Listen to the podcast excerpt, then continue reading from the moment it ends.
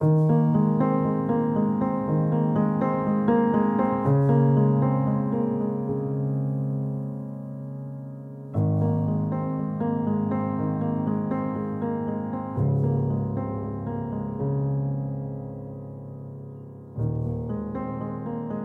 家好，欢迎回到减压实验室。今天我们来讨论一个让所有完美主义者梦碎的话题：为什么你并不需要让自己变得完美？之所以谈论这个话题呢，是因为在不久前，我们参加了一场进修活动。在进修开始前，老师会问大家。你们为什么来参加进修？你想要正念冥想给你带来什么改变？有一个女孩子在分享自己的经历时非常情绪化。她讲到自己生活中痛苦的经历、糟糕的人际关系、巨大的工作压力。当她快分享完时，她说：“我需要通过进修来改变我。我感觉自己支离破碎。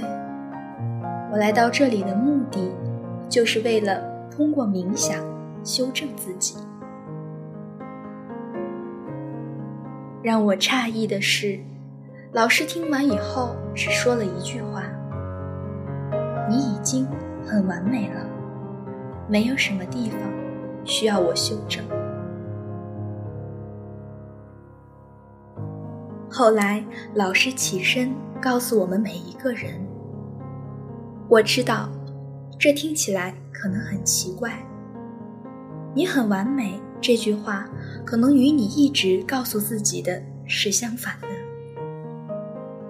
但我想让你知道，接下来的几天，你肯定会有一定程度的疗愈。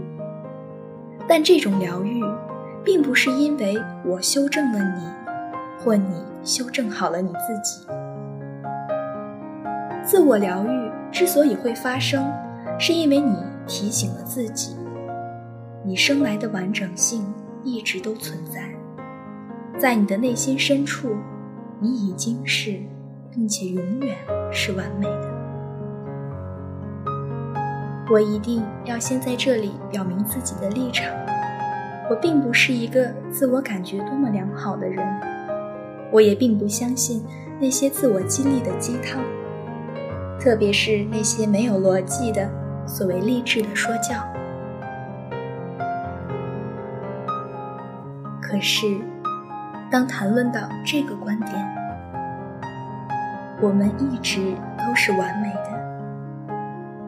我突然有很多话想说。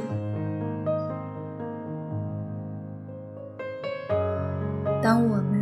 还在妈妈的子宫里，对世界万物没有认知。你并不知道你的哪些是好的，哪些是不好的。诸如我怎么有婴儿肥呀？为什么我是这种肤色？为什么我现在感觉焦虑？为什么我会有痛苦？这些令你苦恼的评判，是通通。都没有的，在没有评判时，你早已是一个完整的个体。你不需要被修正，因为你的独一无二，你始终是完美的。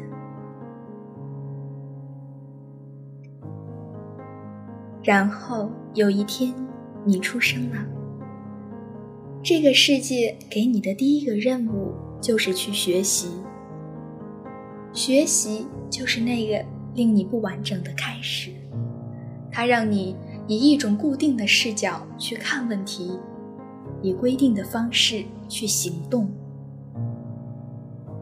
这样日积月累，在不断的学习中，我们逐渐成长。你会发现，你开始形成某种思维定式，开始墨守成规的做事情。当你有机会看到更好的天地，更好的人，你反观自己，会发现你与他们的不同。当你开始想，哦，我也想变成那个样子，才会看上去更美好吧。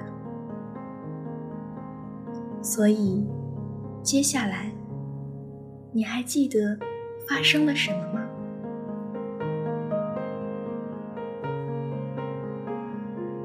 接下来，你对完美有了新的定义，或者说，你开始判定什么样的形象是好的。当你认为自己当前的形象与这样的定义和想法不符时，你就毫不犹豫把自己看作是不完美的，总是反复找出自己身上的毛病，完美。离自己越来越远。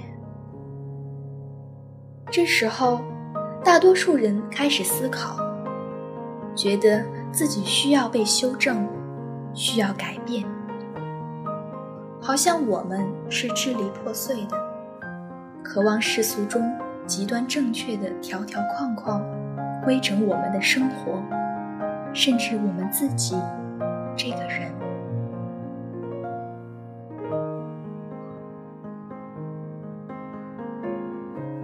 我这么说，可并不代表我们不需要从生活中学习和辨别什么是对的事情和错的事情，并不意味着我们一定要我行我素、与众不同。因为这样的话，我们的社会就不会很和谐的运行啊。但是，我想要你想想我从一开始。提及的那句话：“每个人生来已经很完美、很完整了，只不过这个世界总会有一些评判性的观点或想法，他们被分成好的、坏的、美好的、可事实并不是这样。”这只是被一部分人创造出来的结果。他们可能受一些欲望和完美想法驱使，或者是他们小时候就这样被教导。所以就这样，我们每天被灌输这样无数的信息和观念，来教导我们要跟本来的自己不一样。当我们独自走在这个世界上的时候，你会被很多欲望遮住眼睛。渐渐，我们无法看清我们想要的真相，看不到本来完整的自己。虽然这种完整性一直都在，而且完整的你从来没有被遗弃过。所有这些，你需要去修正的想法或念头，比如我经历了一些悲惨的事情，我无法维持一段感情，我很焦虑，我很抑郁。所有这些评判性的标签被贴在我们的经历上，这些导致我们渐渐被评判的浮云遮住了双眼。看不到完整的自己。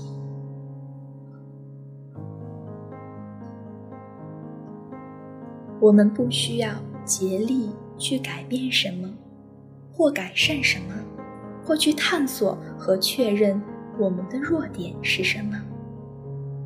我们需要成长的地方是什么？请你记得这一点。我们不需要。知道这一点很重要，这也是我们今天讨论的重点。希望你明白，你最需要弄清楚的事儿是：我的生活将是什么样，我的自我疗愈旅程将是什么样，我的个人成长将会是什么样。所有的这些，才是我需要去做出改变，以期变得更完美的地方。而现在的我，已经与那个完整的自己，以及与生俱来的善良，紧紧连在一起。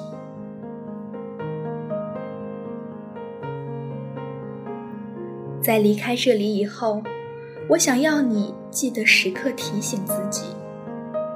你身上的闪光点，远远多于你的缺点，千万不要忽略这一点。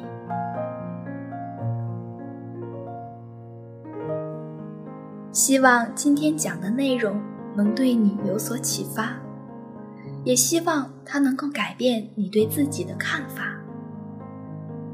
如果你想延续这段心灵之旅，发现更好的自己。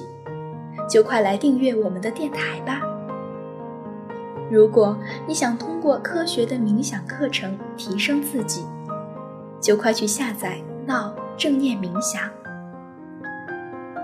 每一天，它会让你慢慢觉知最好的自己。